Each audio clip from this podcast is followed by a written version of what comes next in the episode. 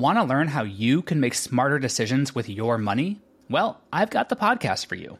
I'm Sean Pyles, and I host NerdWallet's Smart Money Podcast.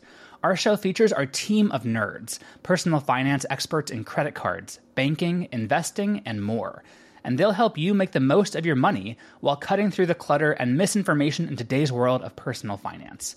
You'll get clarity on strategies to help you build your wealth, invest wisely, shop for financial products, and plan for major life events. Listen to NerdWallet's Smart Money Podcast wherever you get your podcasts.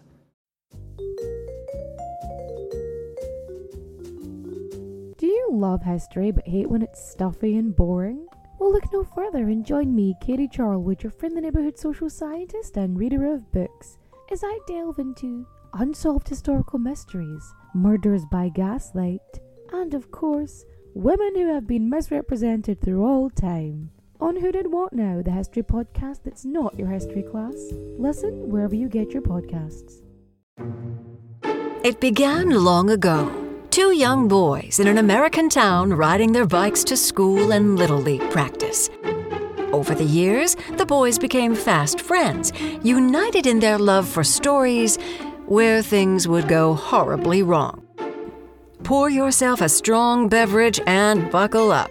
You're in the shallow end with Schnebly and Toth. As you just heard, it is indeed the shallow end with Schnebly and Toth, and has been for quite some time, actually. except no substitutes or cheap imitations. Insist on the actual podcast. We don't want you misled. Before we start, I need to give a special shout out not only to our listeners, but to my dear, dear friend, JG, who very graciously said last week, Linz, why don't we just run an episode? Uh, from before, so we don't have to record a new one. Very quickly, the reason we did that is that I had to go back to Arizona to uh, tend to and essentially say goodbye to my mom in Tucson.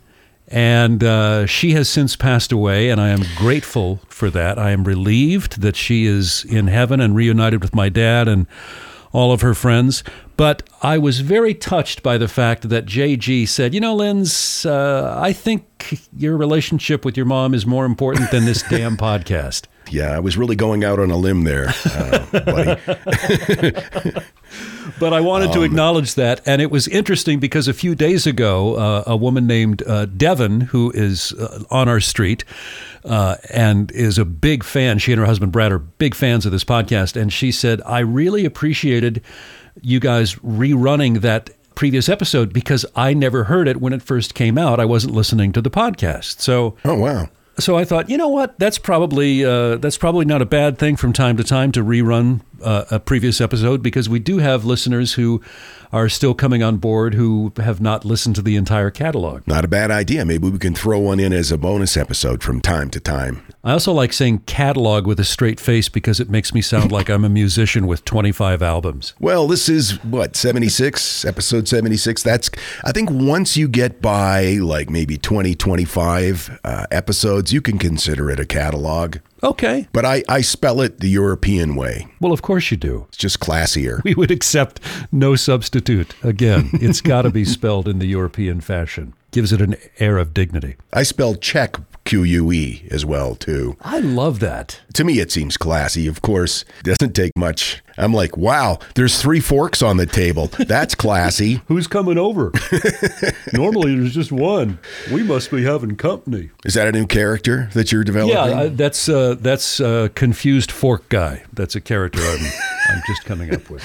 Confused fork guy. It was 1977 in England, and a group of friends, friends, I guess we could call them friends, or we could call them would be burglars. They were looking for opportunities to quickly increase their net worth. That's a very industrious way to put it. Well, they were entrepreneurial minded. Yeah, it makes them sound uh, like hardworking people just looking to Yeah. increase their net worth. street executives, if you will. There you go. They looked at various locations to rob, such as banks and storefronts, uh, post offices, even private homes. But these targets proved to be a bit more complicated than they wanted to deal with because they were rookies. They hadn't done this before, and they were afraid they would they would encounter somebody uh, at the premises while they were in the process of robbing it. And so they looked for other options. I guess the option of never committing the robbery in the first place was not on the list. If it had been, it was voted down. gotcha. One day, one of the members of this would be burglary group uh, was walking by an abandoned airfield. Wow. It was an Air Force base from World War II that had been decommissioned. How how cool is that? I love stuff like that. Yeah. I got into a rabbit hole on YouTube the other night about abandoned missile silos and how people have oh. turned them into like houses and stuff. It's Can't cool. you can't you actually buy buy one Yeah. or two of those? Yeah, government surplus. Turn it into a like a, a man cave? I want to do that so much. How cool would that be? Well, at this decommissioned Air Force base, there was a bunker built into the side of a large hill, a big concrete bunker. You've probably seen pictures of these types of things. The bunker was secured by two giant steel doors, and these doors looked like like a bank vault, uh, protecting something of great value.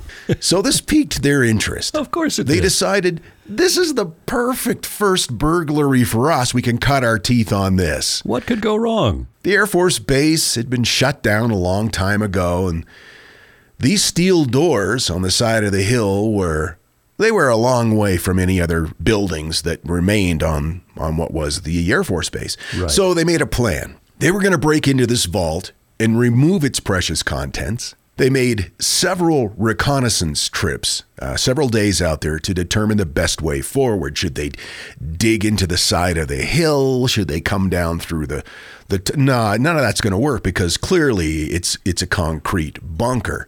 So they they just to clarify, they have no idea what's inside this bunker. No, They're just guessing that there's something worth stealing. Because it looked like a very secure facility. Sure. And it was off in the middle of nowhere. And I guess their mindset was if there's something in there, cool. If not, at least we, we have the experience now. Okay. Obviously, this was a gigantic concrete vault. They could break the lock somehow, maybe. Maybe they could.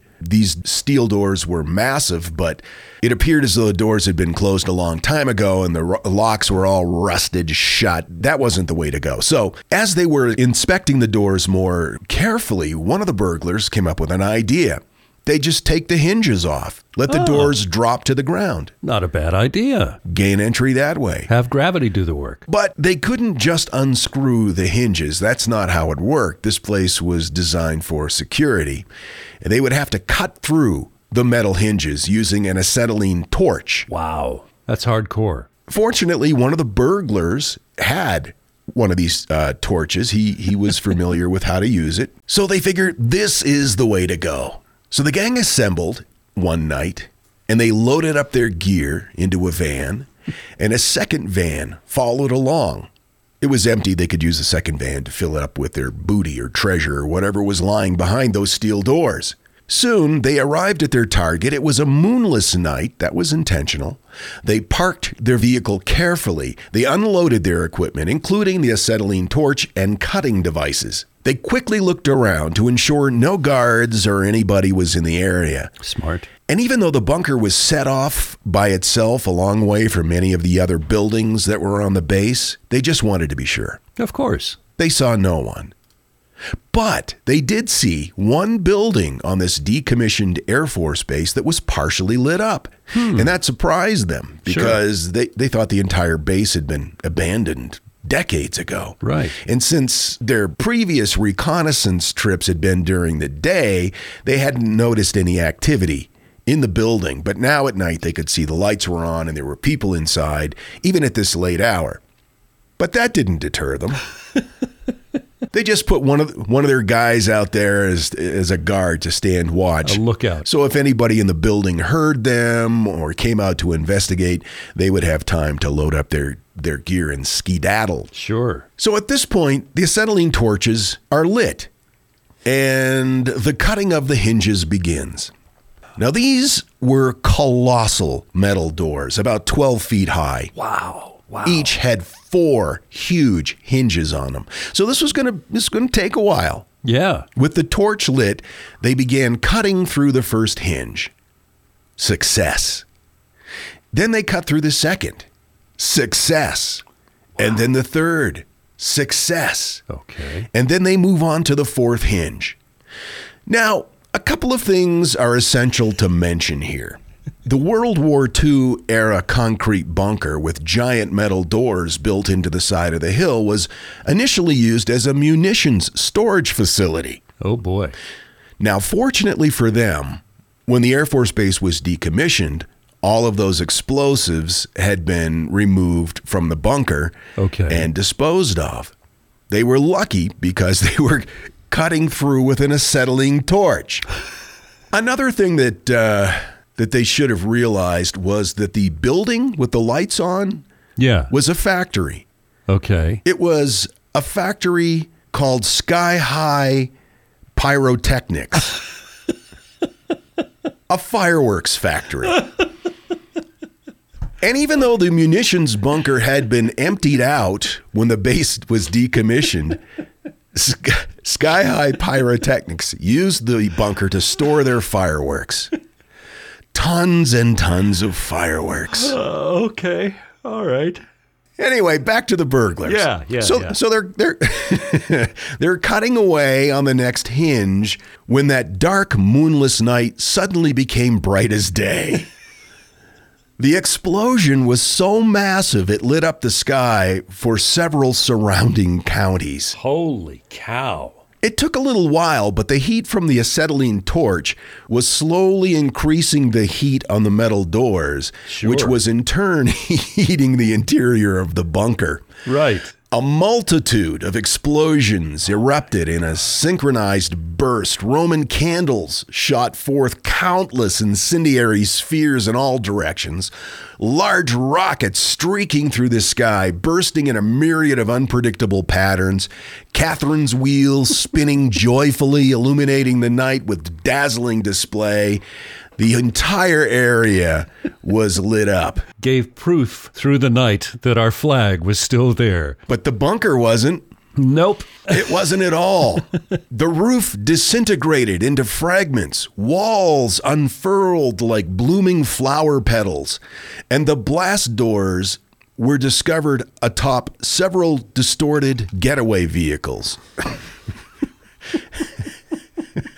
Fragments of concrete and vehicle components scattered across the site, lingering remnants of long long after the dissipated smoke had unveiled the extent of uh, the damage. The heavy, the heavy steel-plated doors had blown off their hinges and landed right on both of their getaway vehicles, crushing them flat. When you said 12 foot tall doors requiring four hinges apiece, I thought, I was trying to picture how tall that would be.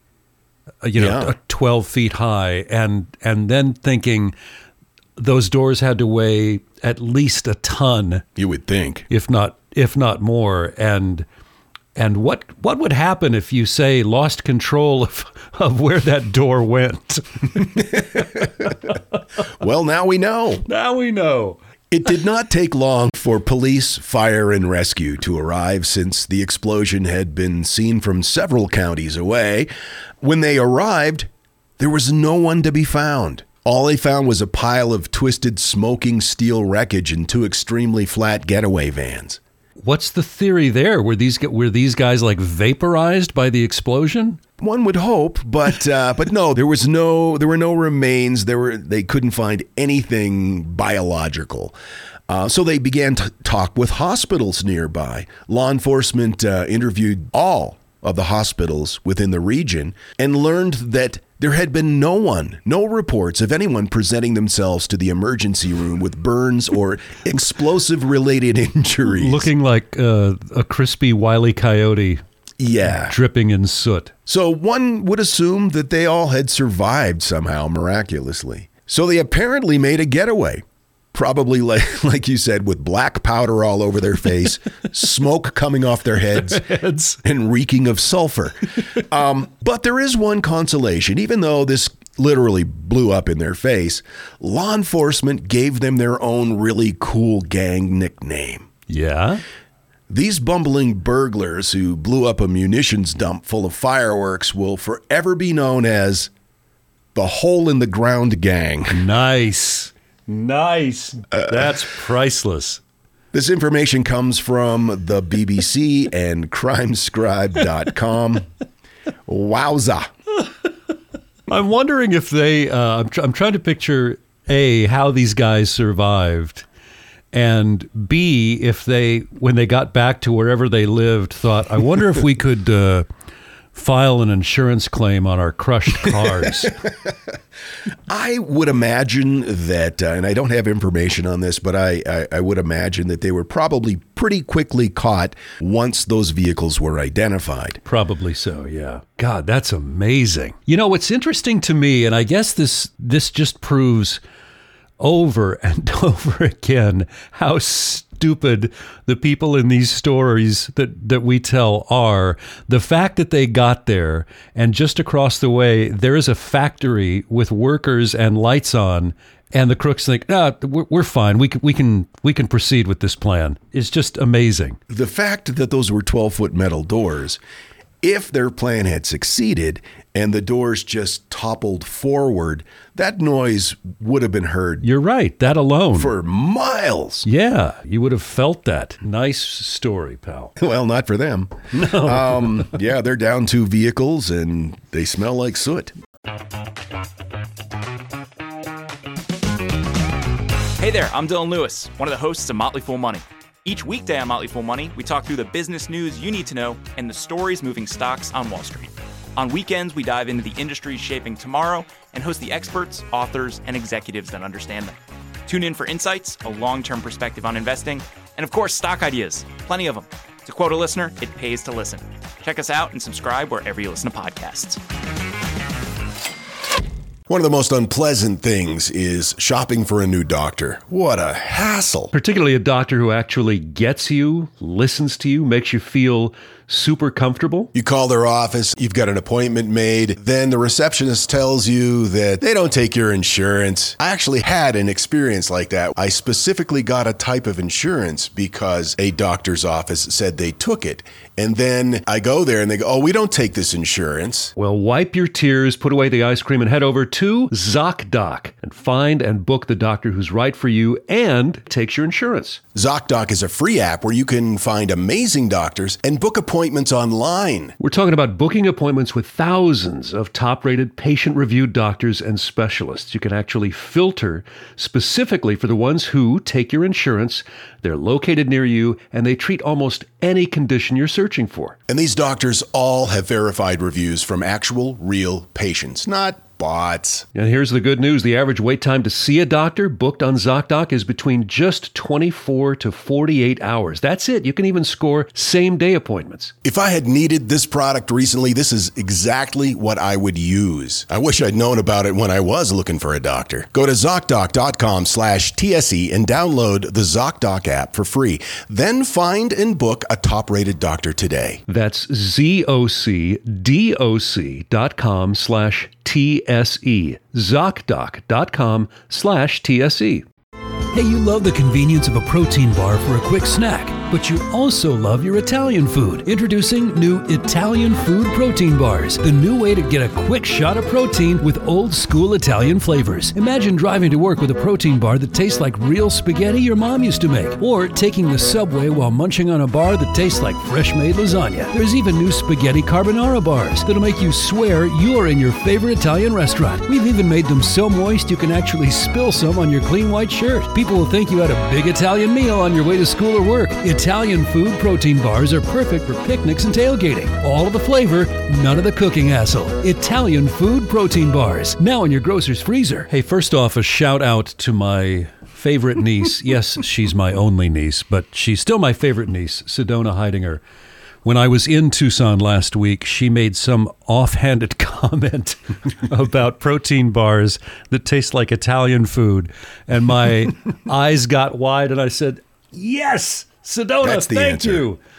so, uh, my my shout out to uh, my sweet niece Sedona for coming up inadvertently with that uh, with that commercial idea. Ideas are everywhere. You just got to have the right niece. That's all. Our email address is lifeguard at shallowendpodcast.com. This is from a listener in the Garden State, New Jersey. Her name is Heather.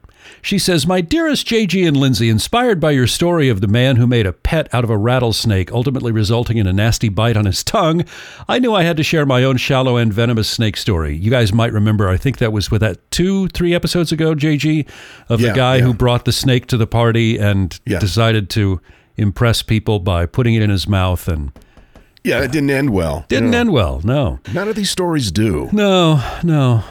Heather says working in a pet store as a teenager, early 20 something year old, lent to many an odd tale. The one I wish to recount today is that of my friend coworker who helped a customer and in doing so endangered his entire family. We received a call one day from a patron who had captured a snake in his yard and wanted us to identify it. Thinking he would bring in a picture of the snake, we said, "Sure, we can do that." Instead, what he brought in was a bucket with a live adult snake inside. Oh no. Now, living in northern New Jersey, the most common native snakes we saw were rat snakes and garter snakes, both harmless. Mm-hmm. This time, however, it happened to be one of only two venomous species found in our state a nice big copperhead snake. no. After telling our customer what he had brought us, he turned a little pale and sheepishly asked if we could take his new serpentine friend off his hands. He even offered to let us keep the bucket. What a guy. Oh, that's nice. I, being the reasonable person that I am, figured we would take the snake into the woods after work, carefully release it far from any local hiking trails. My coworker and friend, however, saw a rare opportunity. Now, it's not legal to keep venomous species in New Jersey.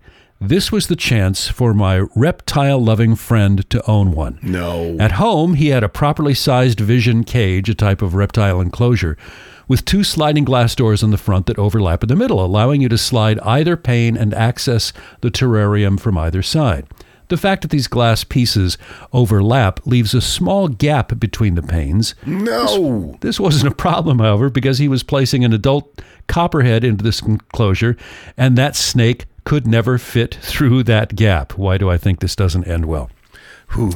Imagine my friend's beaming pride when he set up his new friend in a lovely terrarium in the middle of his family's home. The next morning, he couldn't wait to check on his new pet, but was met with quite a surprise. No, it wasn't a missing snake, quite the opposite. Overnight, his pet snake had somehow turned into four snakes. What? That's right. The copperhead he had taken home was a pregnant female who No. gave birth overnight Oh, no. to three baby snakes while he slept upstairs. Oh no. Now, one thing that's very important to know about copperheads is that they give birth to live young instead of laying eggs like many other snakes do. So there are no eggshells to ascertain how many babies one copperhead snake has birthed. There grows a great mystery. It's well established that copperheads typically have three to ten babies at a time. So the great question of the moment was did this snake have the bare minimum of three and all were safely contained within the terrarium? Or did she have four to ten and the others had already escaped and gone on their merry way to explore my friend's family house? This was a mystery that plagued my friend for many months to come, living in a constant state of fear that a venomous snake might be lurking in a ceiling tile, a cabinet, a bin of holiday decorations, an appliance, or perhaps even a bedroom blanket. He never did come across any babies, but even years later, the mystery remains. The shallow end lesson I'd like your listeners to take away from is this if someone brings you a venomous snake in a bucket, don't take it home with you and attempt to make it part of your family.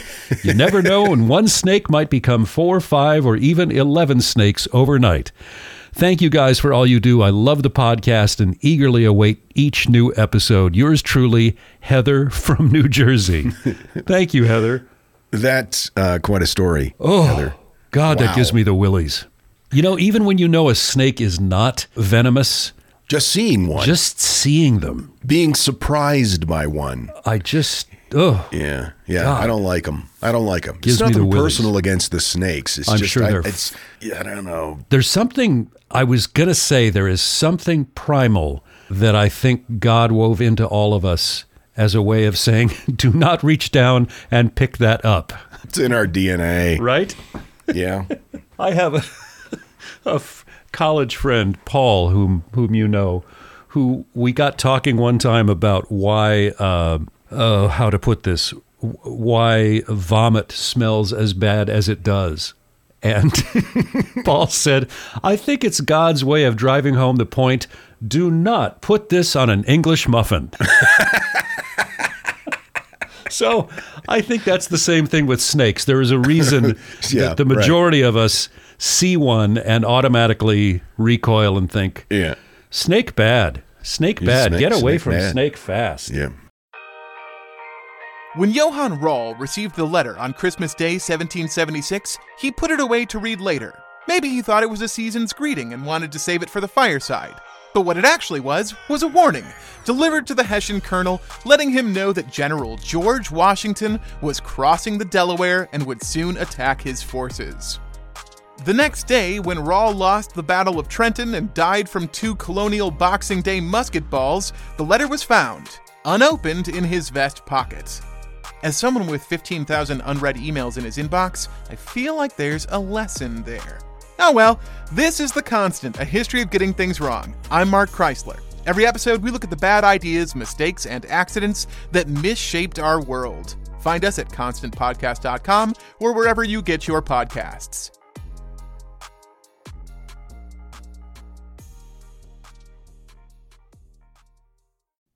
Hello, everyone. Stakuyi here, And I'm Gabby.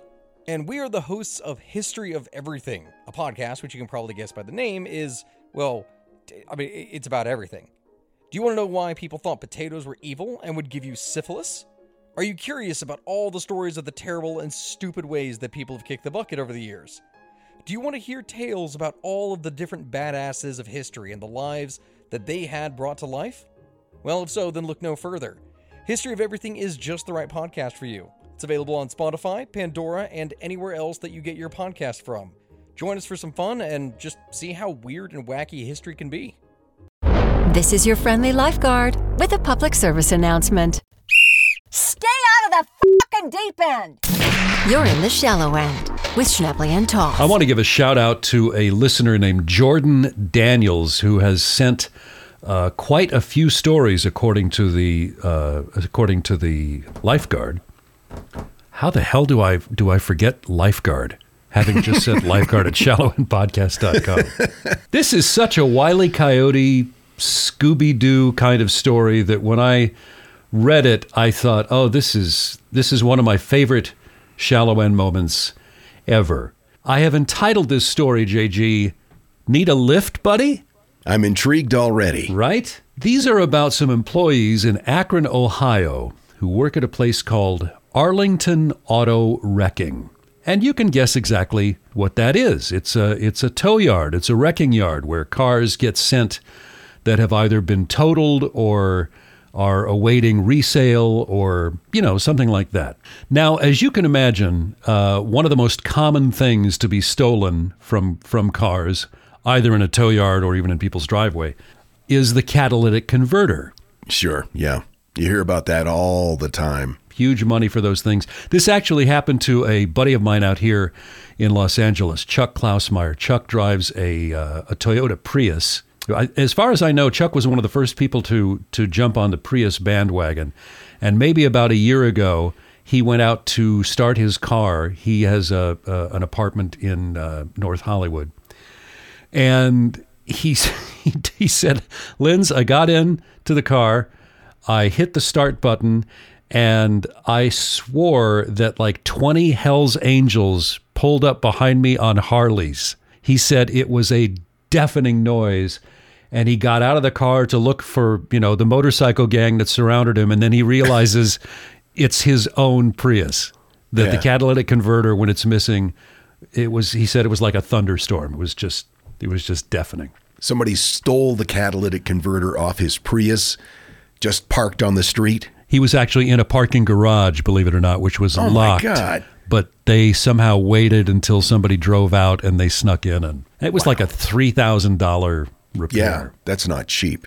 So, according to reports, these employees at the Arlington Auto Wrecking Yard in Akron, Ohio, had been dealing with catalytic converter thefts and, and other thefts, people breaking into the yard, usually overnight, and stealing things. And even though, yes, it's, you know, maybe, maybe the car itself is totaled, it's, it's still illegal to steal something from a car that you don't that you don't actually own.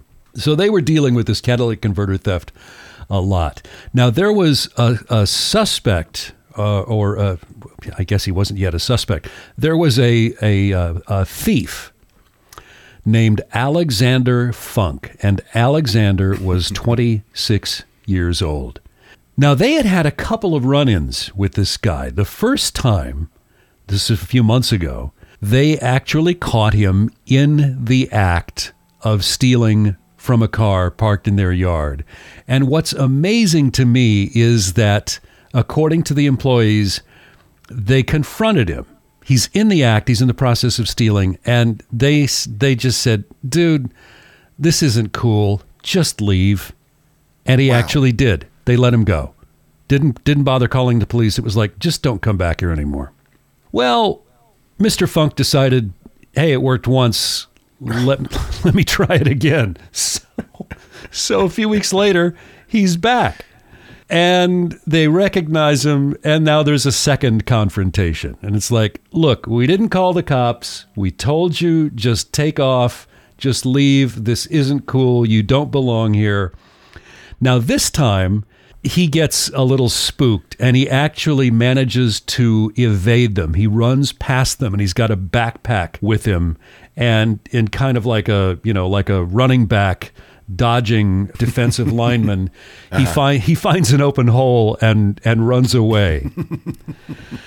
and you would think confronted like that that they would say that he would say that Alexander Funk you know, I've gotten caught twice and I've made it out. I should probably just give up on this place. Never, never give up on the funk. But he knows this is uh, what naval aviators call a TRE, a target rich environment. So, okay. sure enough, a few weeks later, he's back. Now, here's what's different.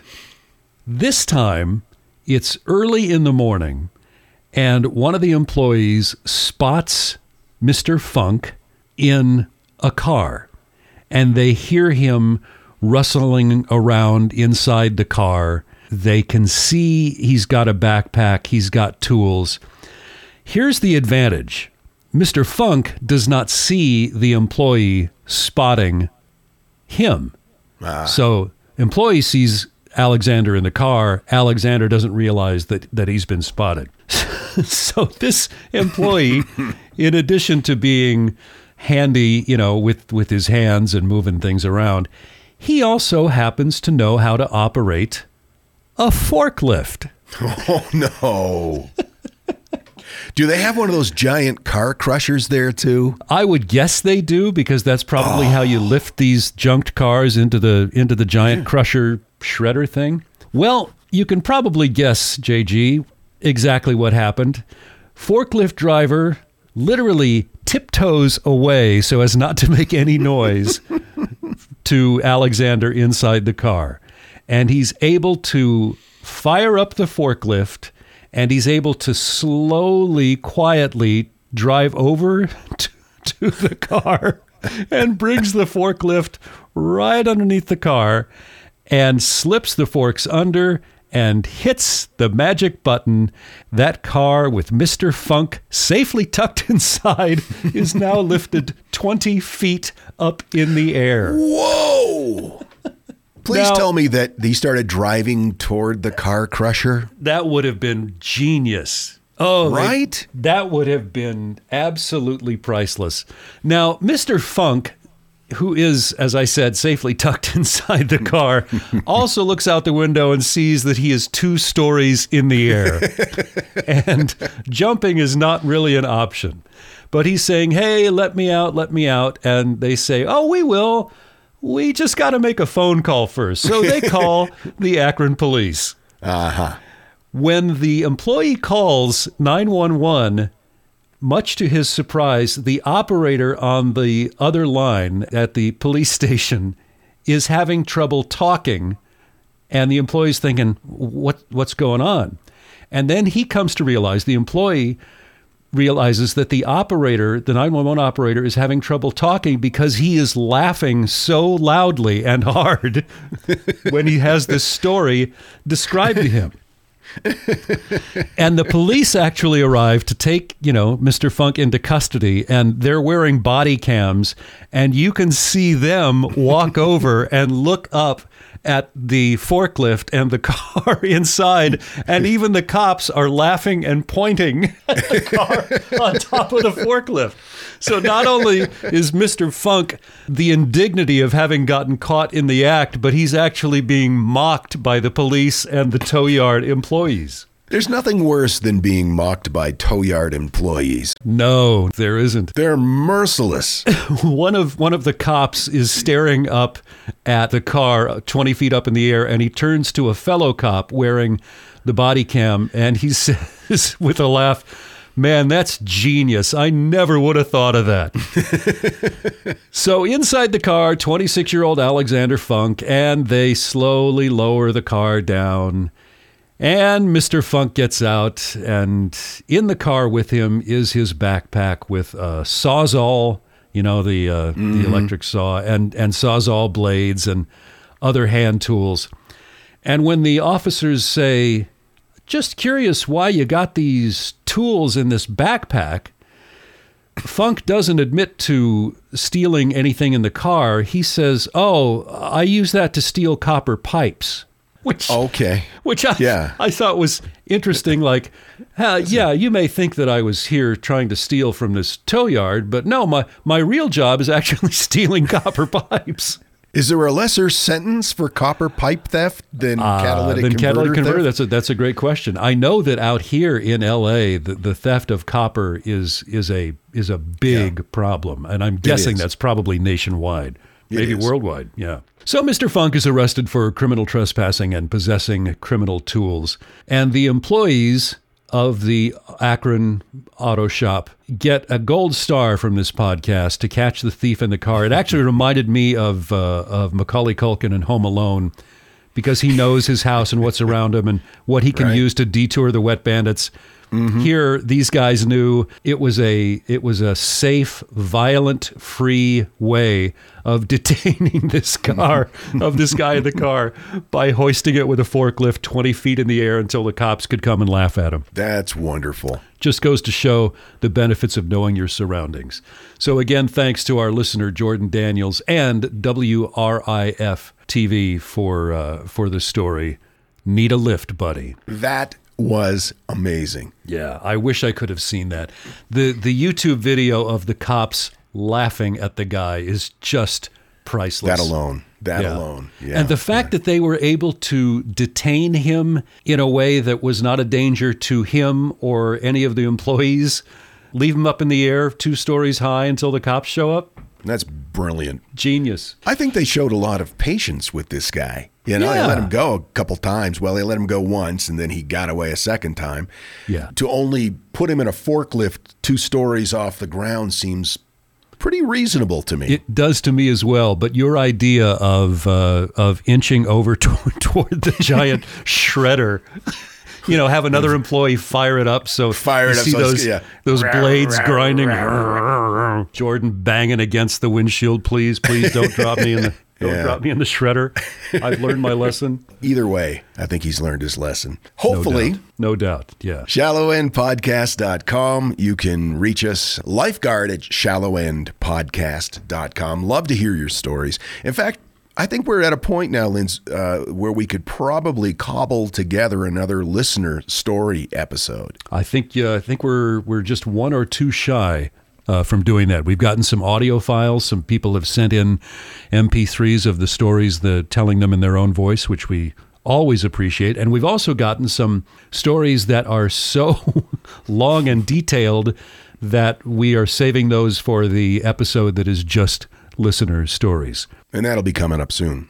And by the way, the odds on this are pretty low, but if by chance you're familiar only with this podcast and not the Box of Oddities that started it all, or our newest podcast from Beneath the Hollywood Sign, check those out as well. If you think this is entertaining, those are really good. Yeah, that's way to sell it, Linz. Mainly um. because it occurs to me that those two podcasts have female talent, which I think automatically makes any podcast better. It elevates the standard. Yeah. yeah. We're sort of the uh, we're sort of the junior high locker room of the three podcasts. Regardless, we uh, we're really glad you're here, and we appreciate you taking time to to spend some time with us. And as always, until we meet again, make good choices. Your life might depend on it. So concludes another episode of The Shallow End with Schnebly and Toth. We thank you for listening. Oh, be a dear, would you? Please subscribe to this podcast, give these boys a five star rating, and think of something nice to say, even if you have to make something up. And visit us online at shallowendpodcast.com. Okay, gotta go.